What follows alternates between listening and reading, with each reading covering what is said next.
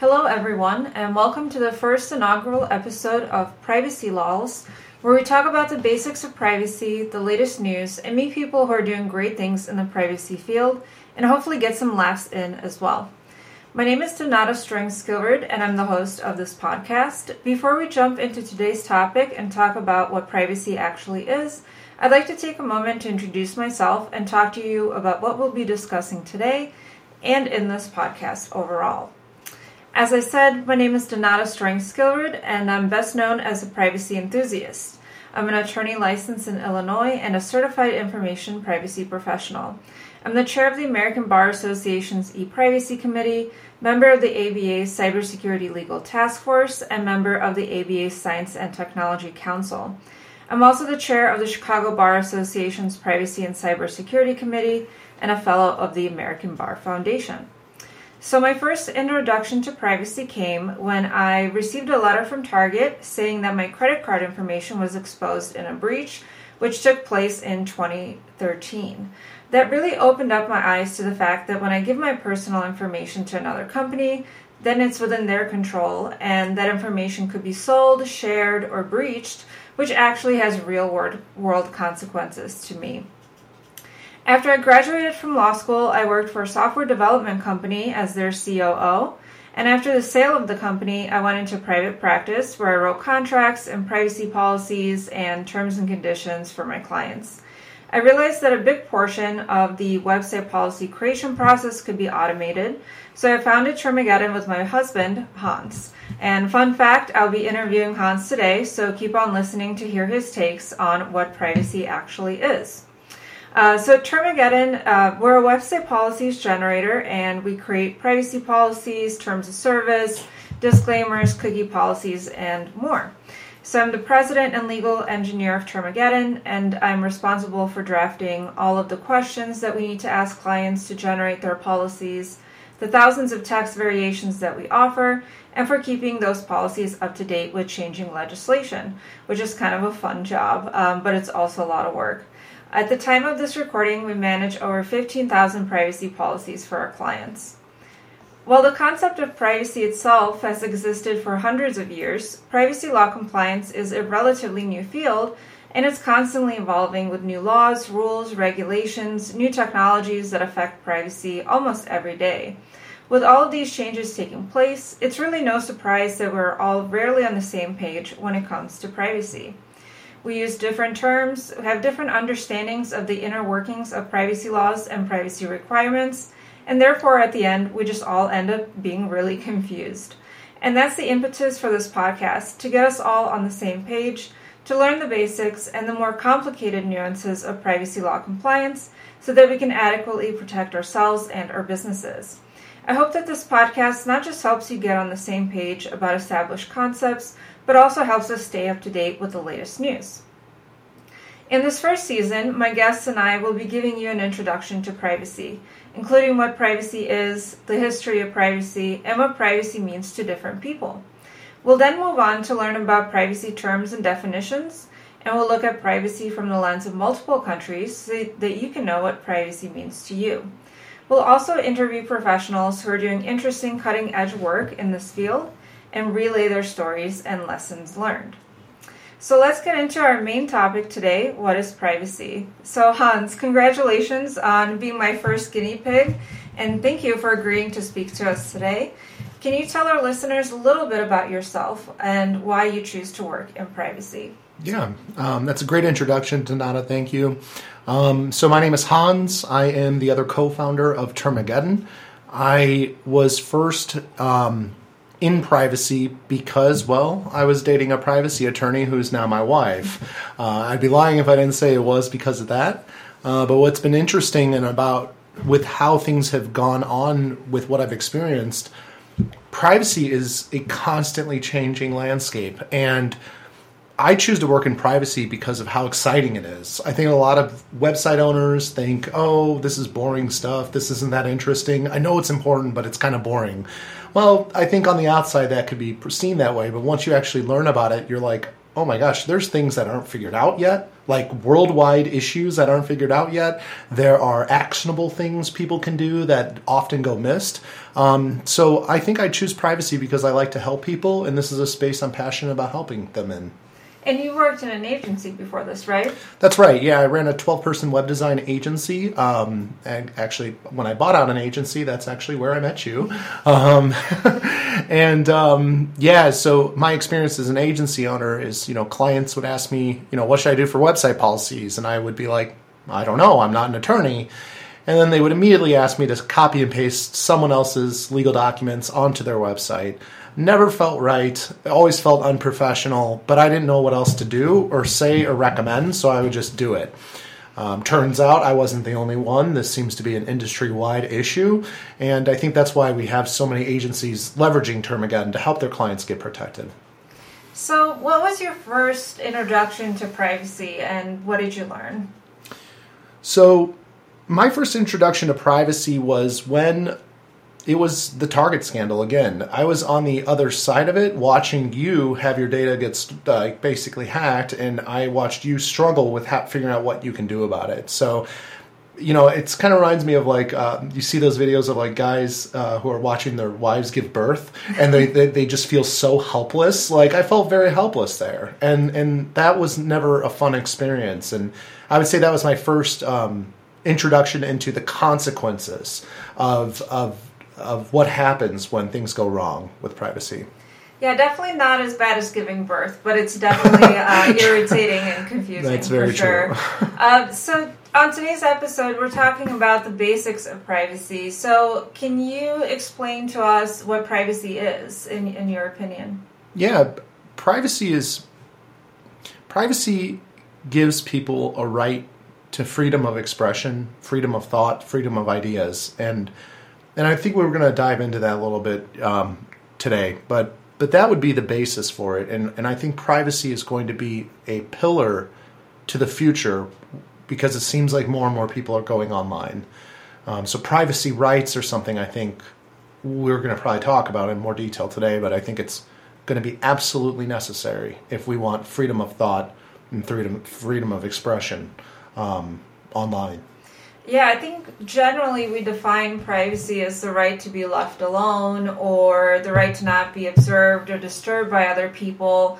But that's so kind of out there that it's hard for people to connect with that. And really, I think, you know, privacy allows us to form our opinions and be ourselves uh, without other people knowing what that is and gives us the ability to form those opinions before we have to share them with other people.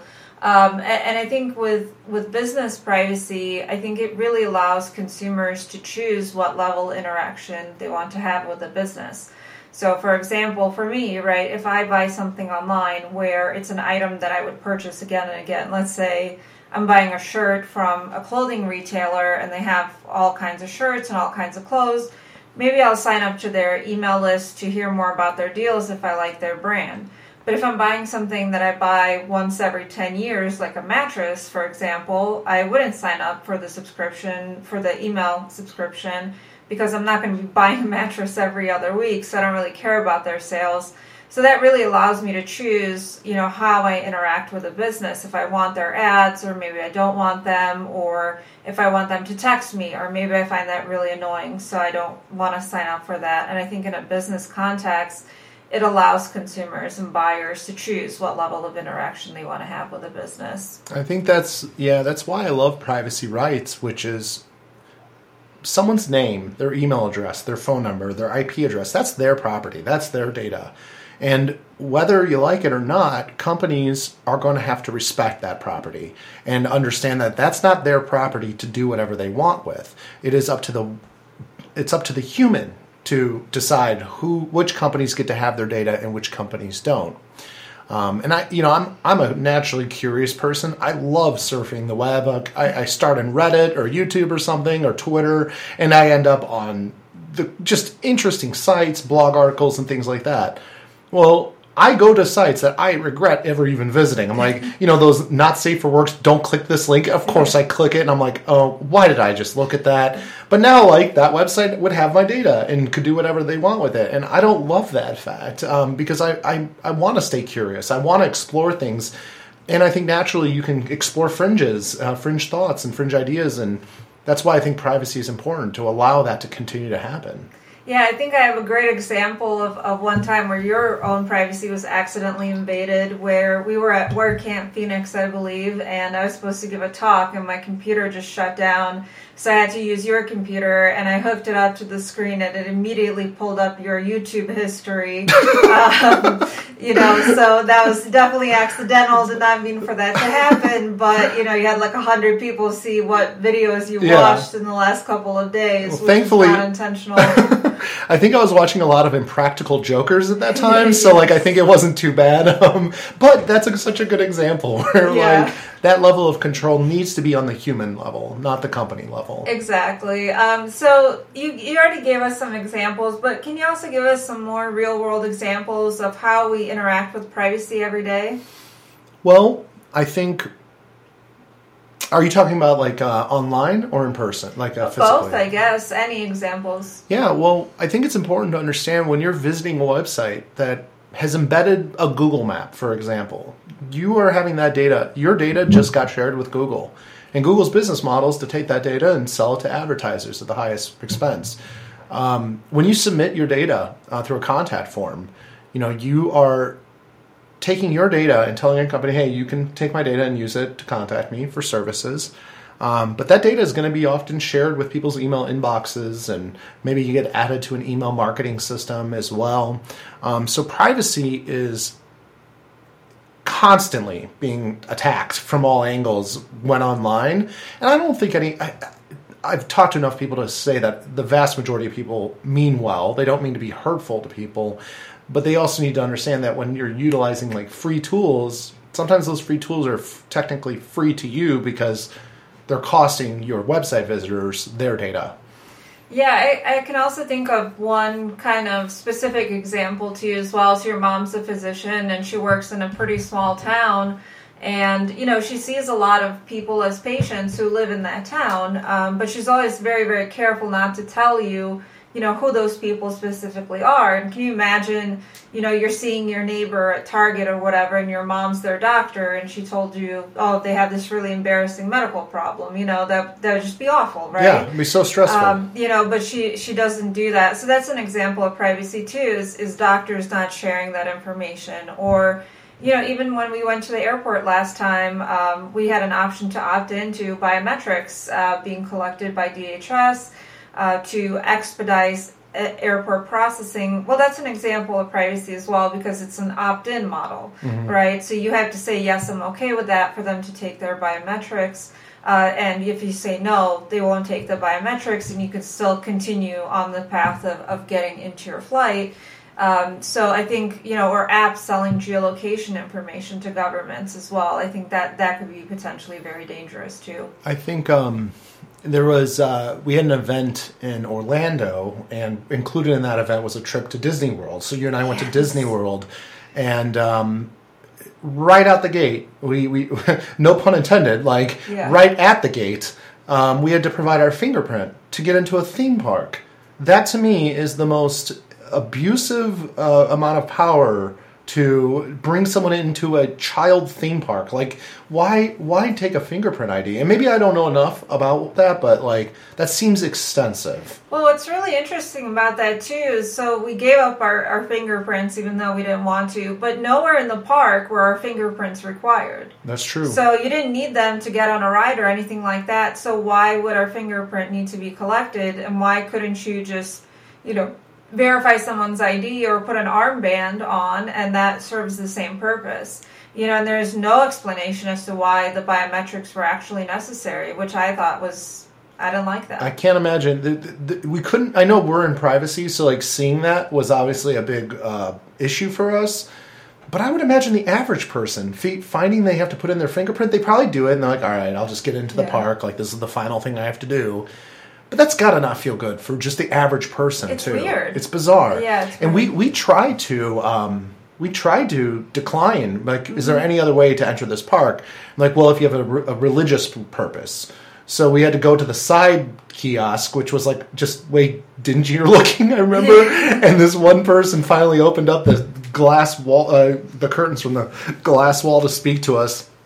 And like, are you doing this for religious purposes? We're like, no, we just don't want our fingerprint being something you have access to forever. Yeah. I'm like, well, sorry, then you can't get into the park. And I'm just Yeah. like, that's just r- And ridiculous. they, they didn't provide any information as to what they're doing with those biometrics, how long Yeah. they're storing it, or, or any of that. So, yeah, that's another great example Well, of privacy in the real world, too. and great example, if Disney gets hacked and all those fingerprint icons or fingerprint icons, fingerprints get picked up by a third party who then sells it to whomever, your fingerprint, the most the item that can identify anyone like the most accurately like, you know, because you can't really change your fingerprint, that is now in the hands of third parties that were never that aren't even Disney World. Like that's the risk that your fingerprint ID is no longer going to be valid. And you use your fingerprint for so much stuff, like unlocking your phone, signing into your bank account, things like that. It's very, very dangerous. But so I know some people say that privacy isn't really important to them because, you know, they have nothing to hide. What are your thoughts on that?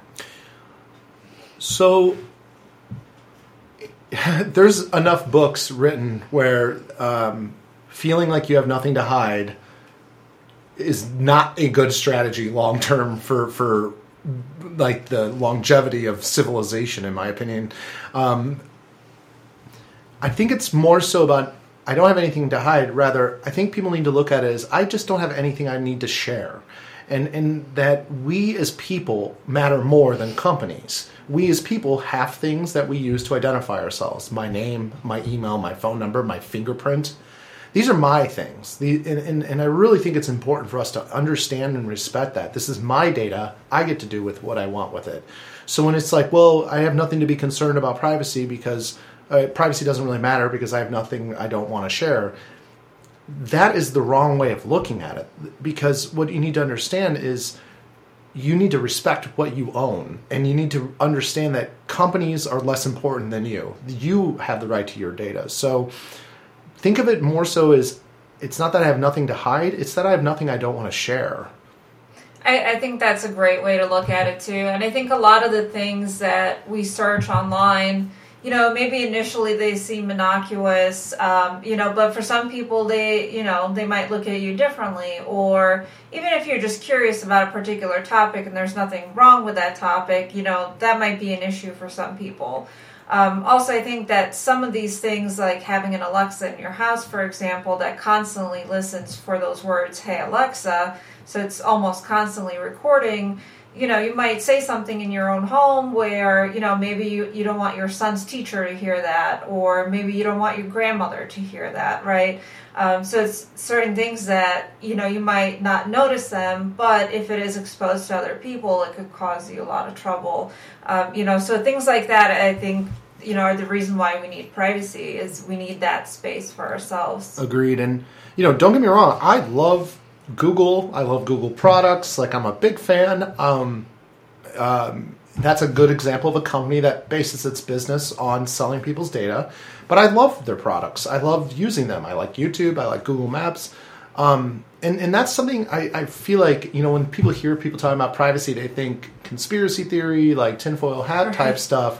When in reality, I'm just like, no, I love that stuff. Like, I just believe that we as human beings get a choice. We need to have a choice on what companies can and can't do with our data. That, that's really it.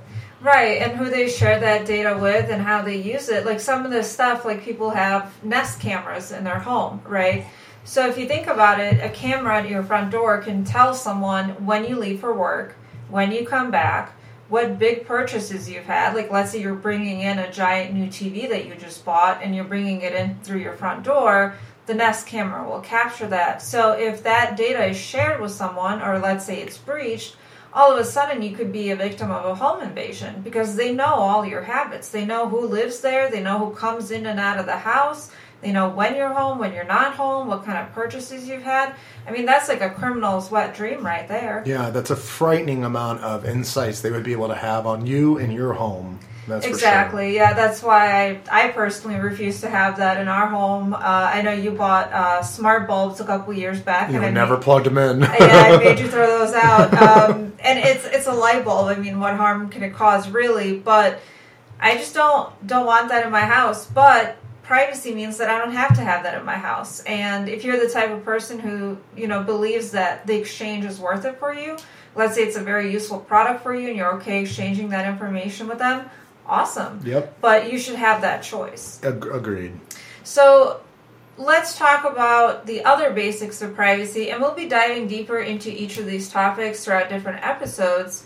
But I just want to ask you for a quick description of some of the main concepts in privacy. So we'll start with personally identifiable information, otherwise called PII. What is that?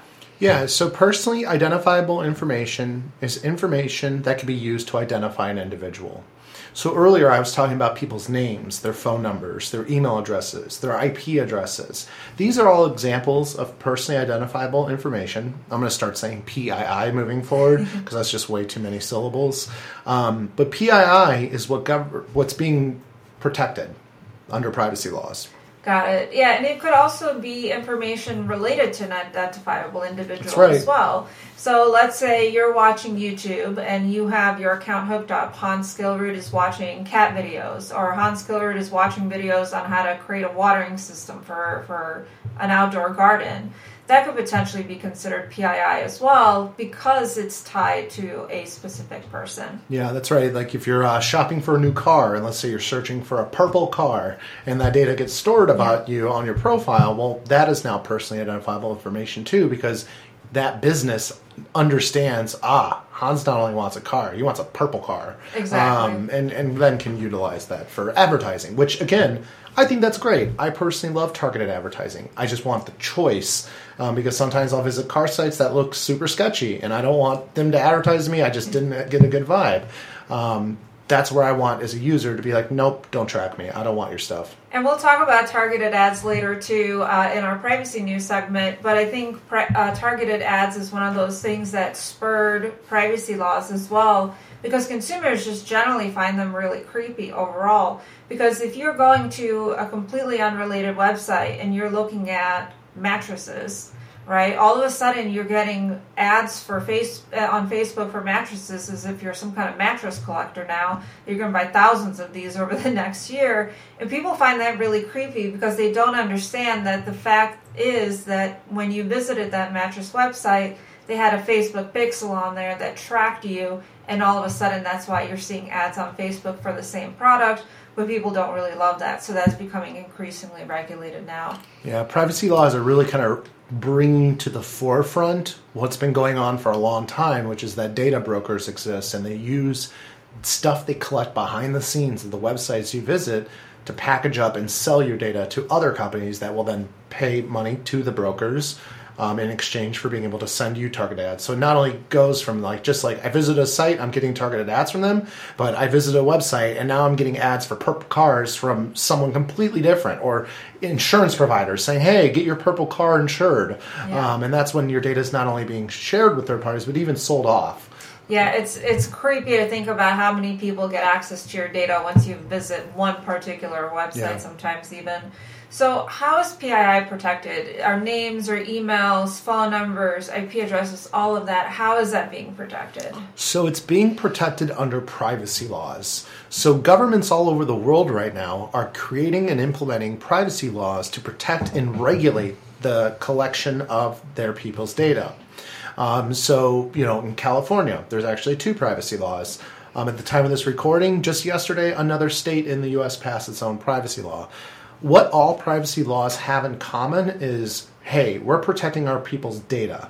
They may define it differently, they may have different definitions, different disclosure requirements, different penalties for non-compliance, but they are all based around the idea of our people we are protecting our people's data. If you want to collect our people's data, you need to comply with our laws.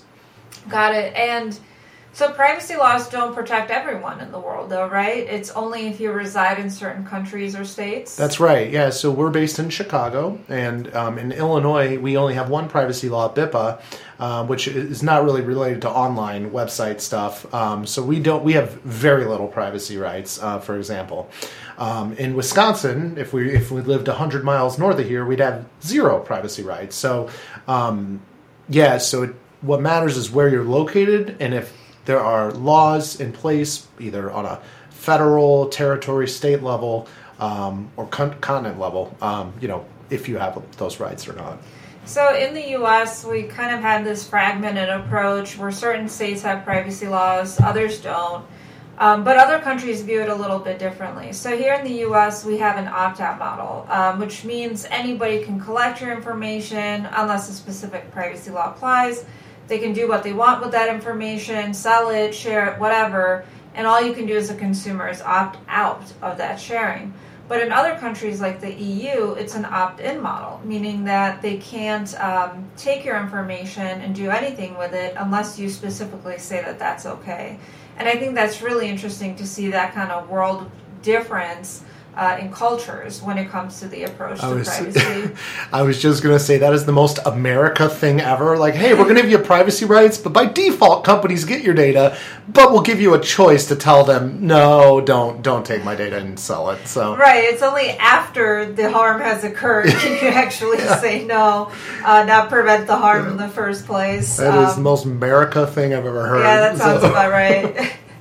So you touched a little bit on privacy rights earlier. Can you give us a couple examples of what privacy rights are?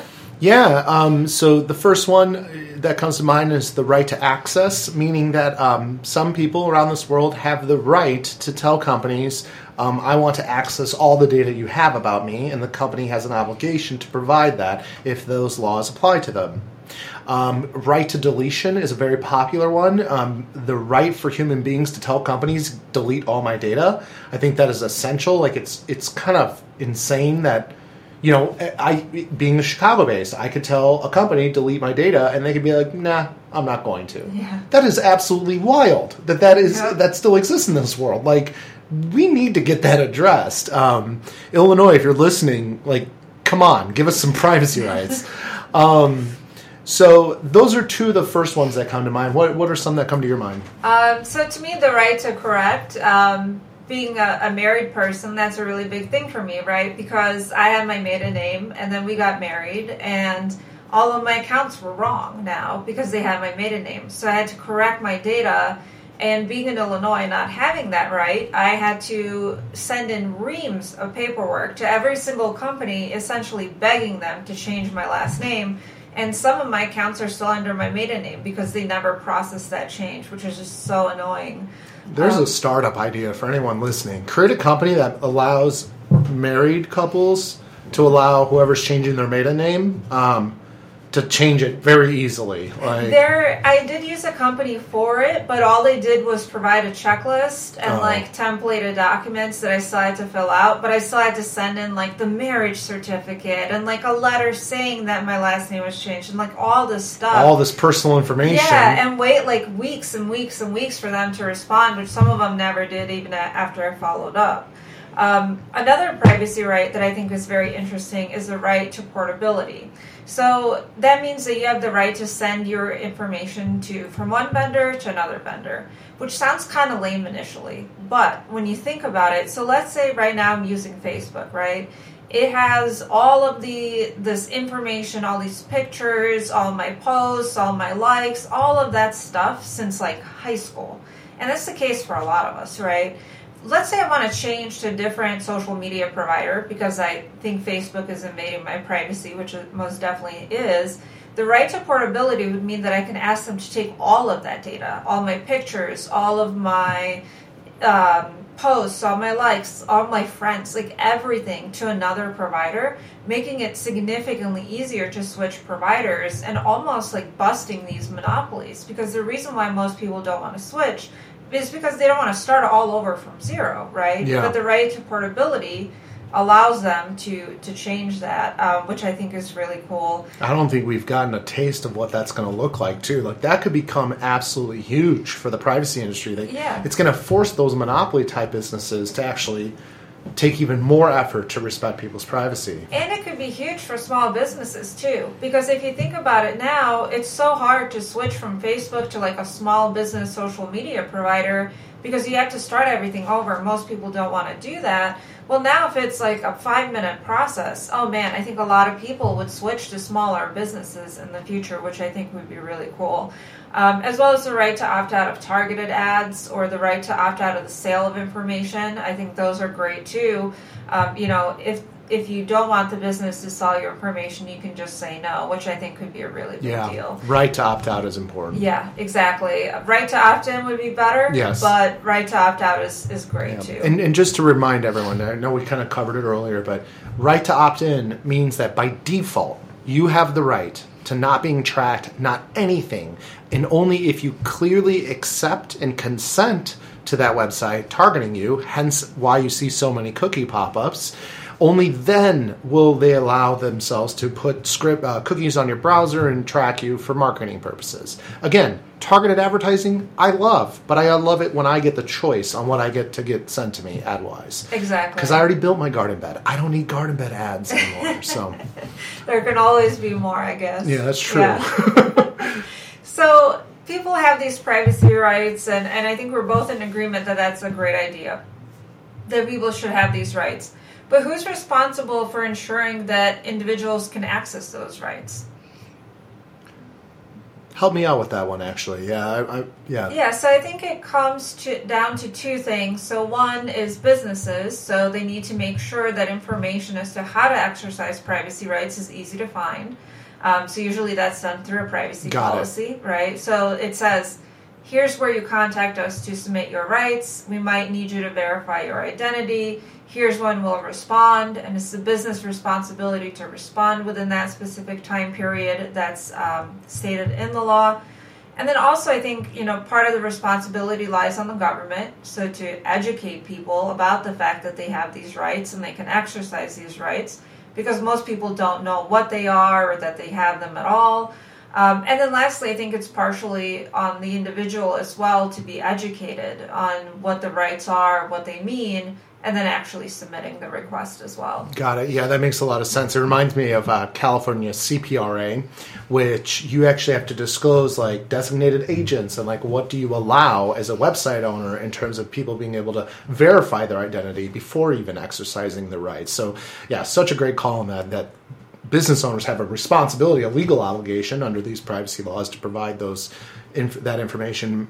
Um, but I agree with you. I think governments need to do a better job at um, enforcing privacy laws, and and I mean that because. Um, there are a great example. There are so many non-working cookie consent solutions out there, Yes. and it actually, I think, causes more customer confusion. I think the average website visitor still doesn't understand a cookie consent isn't a bad thing. That's a company saying, "Hey, I'm not going to track you until you give me the right to do so."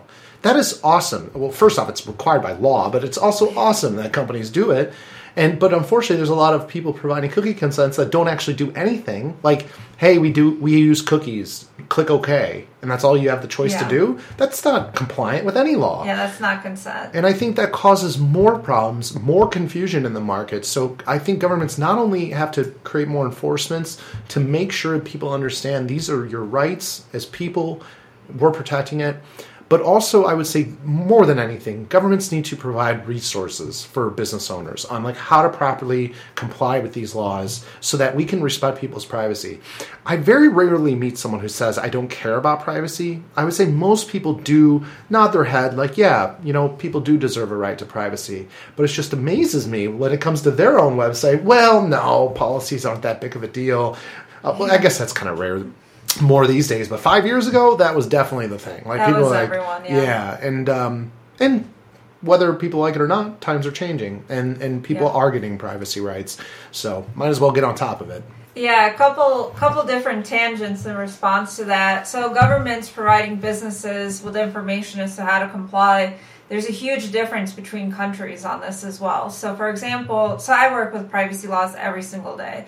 So in the UK, um, for businesses, they have reams and reams and reams of documentation, videos, any kind of question that a business could possibly have about privacy law compliance. That question is answered at length right? You can watch the videos, you can watch webinars, you can even contact the Information Commissioner's office and ask them a question, and they always respond right away and they always give a thorough response.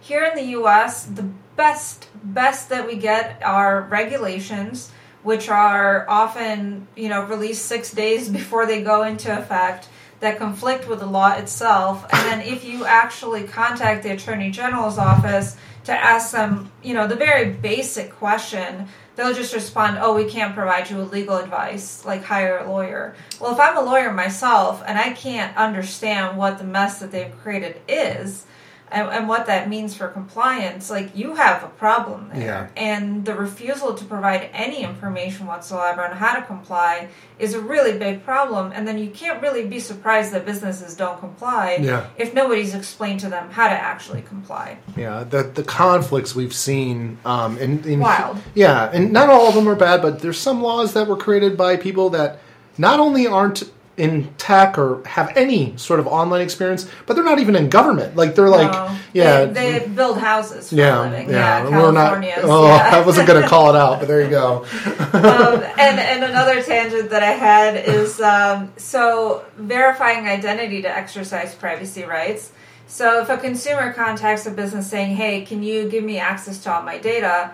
the business has to confirm that it's actually that particular person. Yes. It's not like a scammer or somebody like that.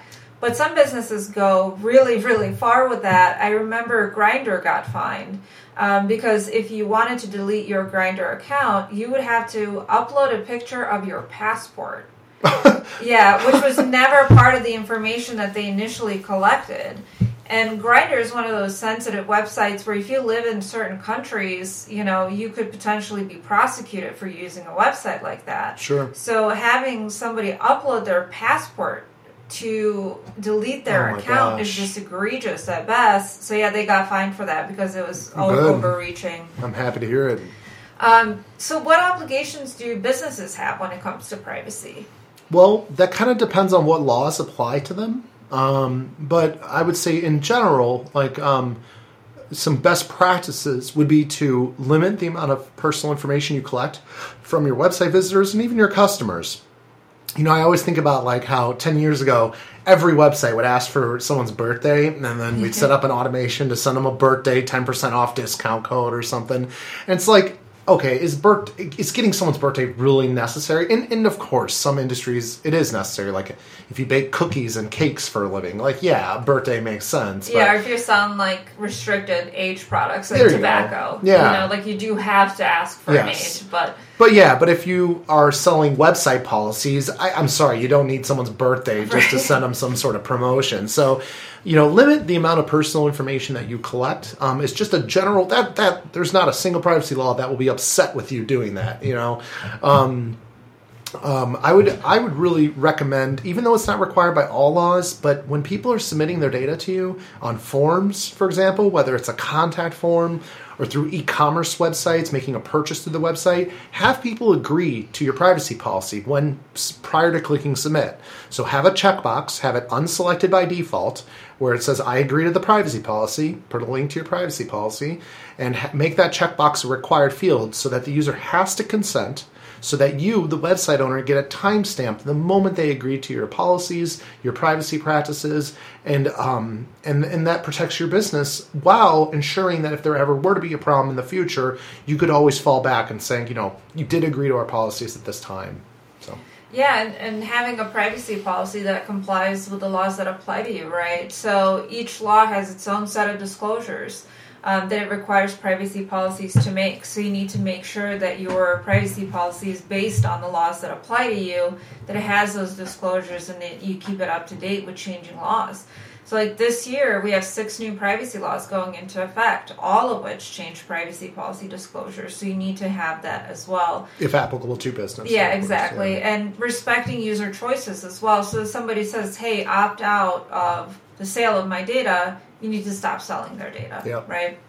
So, what happens if a business does not meet those obligations? Are there any consequences there? Yeah, well, uh, consumers could complain uh, to their authority, uh, whether it's a, a, attorney general or the data protection authorities of, of Europe or, or, wherever they have privacy rights, and that would then be reviewed, and you could be uh, brought a fine um, or you know a non-compliance penalty. Um, and the penalties are not they aren't something to kind of downplay. It's I, you know I think the starting penalty comes out of California. The lowest price is twenty five hundred dollars per website visitor whose rights you've infringed upon.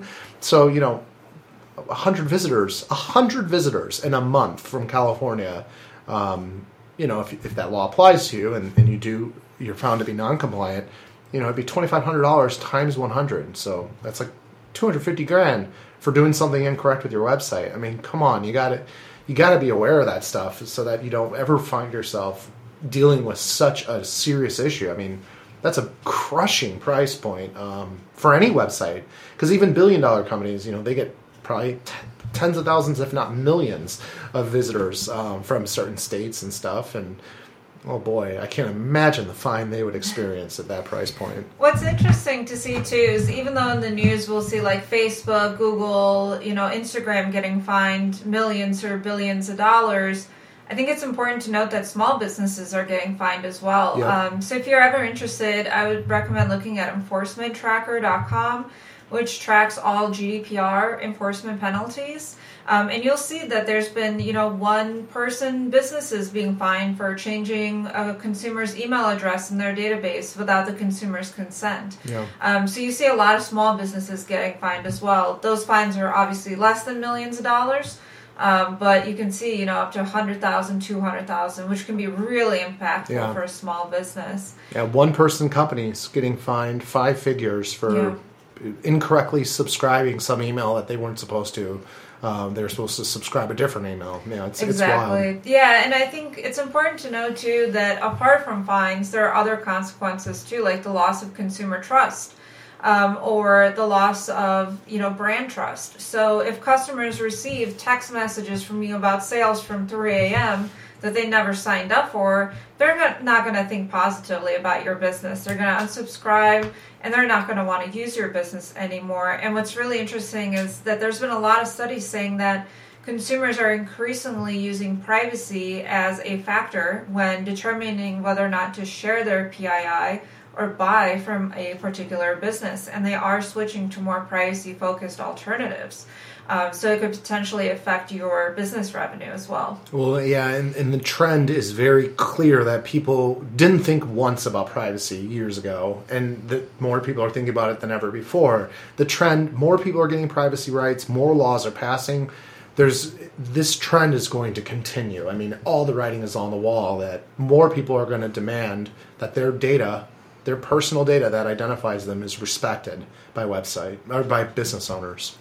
So as so you're a business owner yourself, you work in privacy, but you're also a consumer. So what do you wish consumers would know about privacy? Number one, that cookie consents are actually a properly working cookie consents actually a good thing.